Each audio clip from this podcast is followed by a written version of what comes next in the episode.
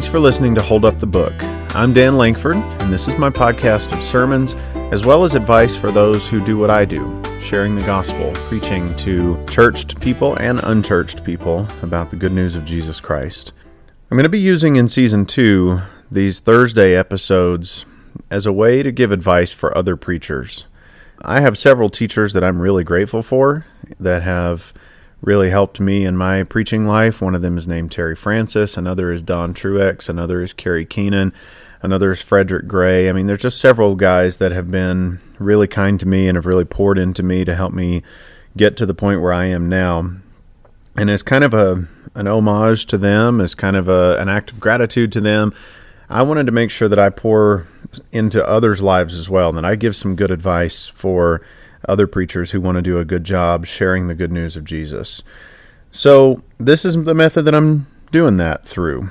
And um, this, coupled with a workshop that I put on this past year for preachers in the Rocky Mountain region, uh, this is going to be the way that I'm kind of opening up and sharing what has been some good wisdom that I've been taught either through the word or through faithful books or through friends who do this who do this professionally in any case, I want to try to share this so that it's helpful for other people as well. And so these Thursday episodes are going to be mostly focused on on advice for preachers, whether young or old, just good reminders of what we do and why we do it and why we want to do it well. So, this first one, I wanted to talk about how we plan our preaching.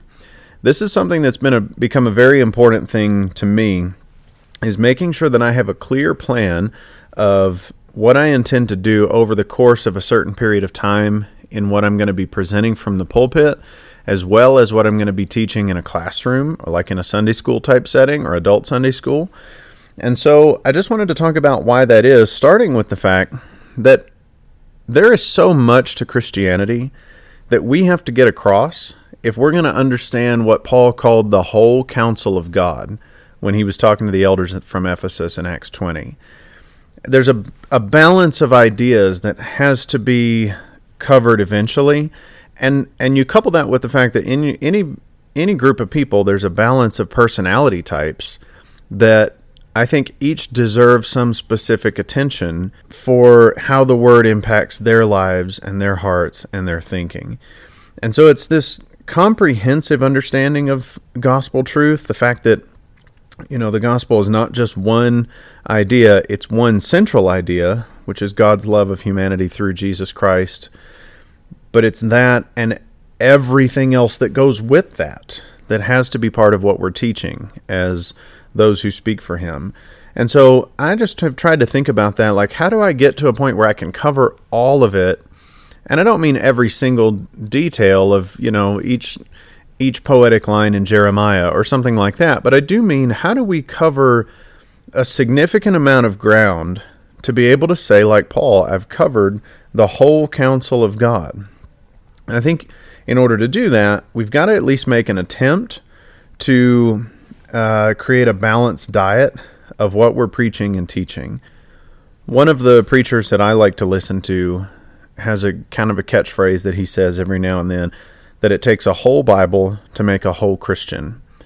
And I think that's kind of his way of expressing the same concept that we have to do our best to give a balanced perspective, a balanced diet of teaching for those who are mature in Christ and those who are immature in Christ, teaching that focuses on um, more of our response, and then teaching also that focuses more on what God has given to us.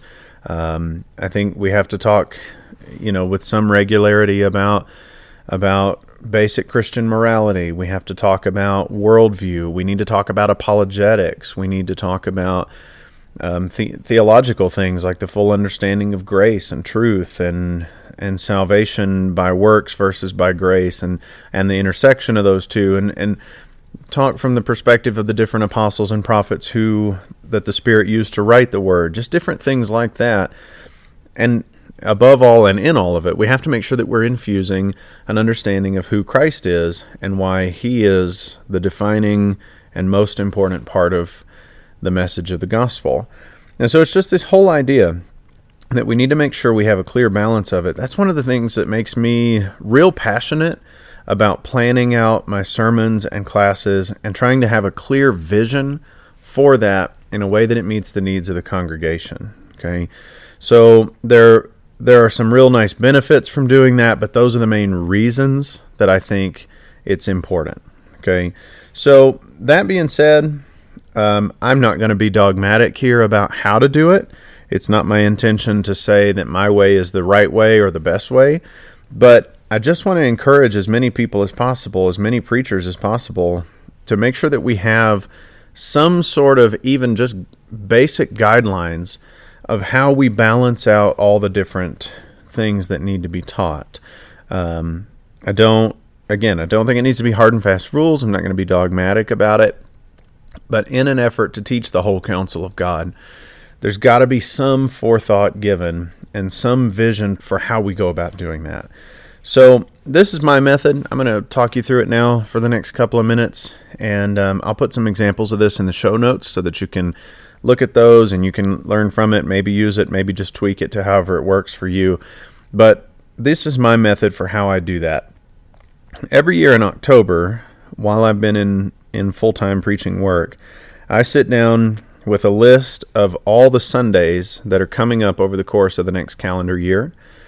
And I usually I'll block out two whole days for this. So I'll make the list of all the Sundays. If I've got morning and evening services, I'll put a line on each Sunday for you know one service gets it each each service gets its own line, and I'll just work my way through, kind of looking at the school calendars nearby to see when school starts and ends, kind of looking at the typical travel schedule for the area that I'm in, looking at the events that we have planned on our church calendar. So if we're going to have a guest speaker at any certain point, I can plan around that. Or if we're starting up a new effort like a Bible reading program or vacation Bible school or just any of those sorts of things that are part of kind of the normal rhythm of church life. And then also looking at the holidays and when when is Easter going to fall in the calendar? When is Mother's Day and Father's Day? When are those going to fall in the calendar? When uh, is going to be the Sunday closest to Christmas and the Sunday before and after Thanksgiving? so that I can kind of plan some things that I'll do with each of those. So once I've made my list, then I'll consult a side list that has a rundown of all of the things that I think need to be covered that are of perpetual importance. So I want to talk about Christ Himself at least every quarter. More often, I'll do that about once a month. Um, I want to talk about baptism a couple of times a year.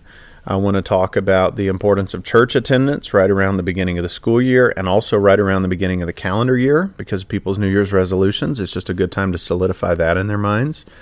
Um, I want to talk about the importance of good Christian morality uh, a couple of times, three or four times throughout the year. Um, and then I can plan in between all of those, I can plan good times if I want to do a series and I want to really dig deep on something. I can find a good place to put that in uh, where I'll be able to start it and hopefully finish it within a reasonable time frame. So, those are kind of my methods. Again, I start big picture. I do one year at a time, and from that year, I go and I plug in holiday stuff. I plug in significant travel times. Uh, if there's a nearby camp, something like that, I'll plug those in then I'll plug in the things that are of perpetual importance, and then from there, I'll plan a series. And so that's kind of how I break mine up um, so that at least an effort has been made. Again, I'm not claiming that this is the perfect way, but at least an effort has been made to put all of that on paper somewhere and to have some guidelines for what I'm going to do in an effort to share the entire counsel of God in some comprehensive kind of way. Now, one thing that I didn't mention in that method I saved it for right here on purpose is I also make it a point to pray about this stuff. And this is something that all of us that are preaching need to make sure that this is a perpetual part of our preaching experience and of our ministry to our congregations and to the lost for that matter. Prayer has to be central to this. And so when I'm planning out my preaching, normally I'll start by making the list of the dates I'll just pause right there and I'll pray, God, give me wisdom to lead these people to know you better in in what I'm about to plan. And then I'll do the same thing once it's done.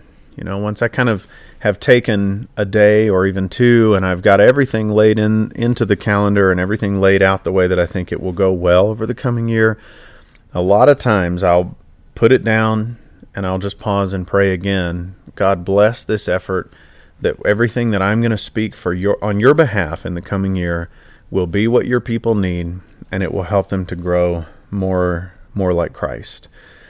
I just want to make sure that I am am seeking his wisdom and I'm seeking for his power and his truly his word to work through me even 6 months in advance or a year in advance as I'm planning all of that out because really that's what this is about is making sure that we get it to a point where God's people are blessed by him through the channel of us speaking for him and doing his work. I hope that in the grand scheme of of teaching his people and sharing with them that that's something that is helpful for them. I'm hoping that that's something that has proved helpful for his people over the course of time that I've been working with them. And I'm hoping that just by talking it through, it's an encouragement to other men who speak on a regular basis to one of his churches that just having a clear sense of what's important all the time and what's important over the over the course of time helps us to see uh, some clear direction of where we can go in trying to serve him and, and to serve his people. And I would just like to finish this episode by sharing another thought about Paul and how he shared the gospel and how he shared that in a comprehensive kind of way. Uh, this is from Acts chapter 19 and verse 10 that in verse 9 you learn that Paul is reasoning daily in the hall of Tyrannus with those in Ephesus who will hear the truth. And then verse 10 this continued for two years, so that all the residents of Asia heard the word of the Lord, both Jews and Greeks. And I just think over the course of time that even especially if it took the apostle Paul 2 years and he was reasoning daily in this particular place and he's covering so much ground of spiritual discussions it ought to reassure us that with a little bit of vision, a little bit of planning, and a little bit of prayer, we ought to be able to come up with some way to give a healthy, balanced diet so that everybody who hears us on a regular basis is hearing clearly from the Word of God in a well balanced way that leads them to more full discipleship and comprehensive faith in the Lord Jesus Christ. So I hope that's helpful to you in your efforts to hold up the book, and I pray I hope that you'll pray for me in my efforts to do that here in Colorado Springs. Check out the show notes for the examples of my planning style. Make your own, build on it from there, share it with others, and encourage them. Don't forget to like and subscribe to this podcast. And until next time, keep holding up the book.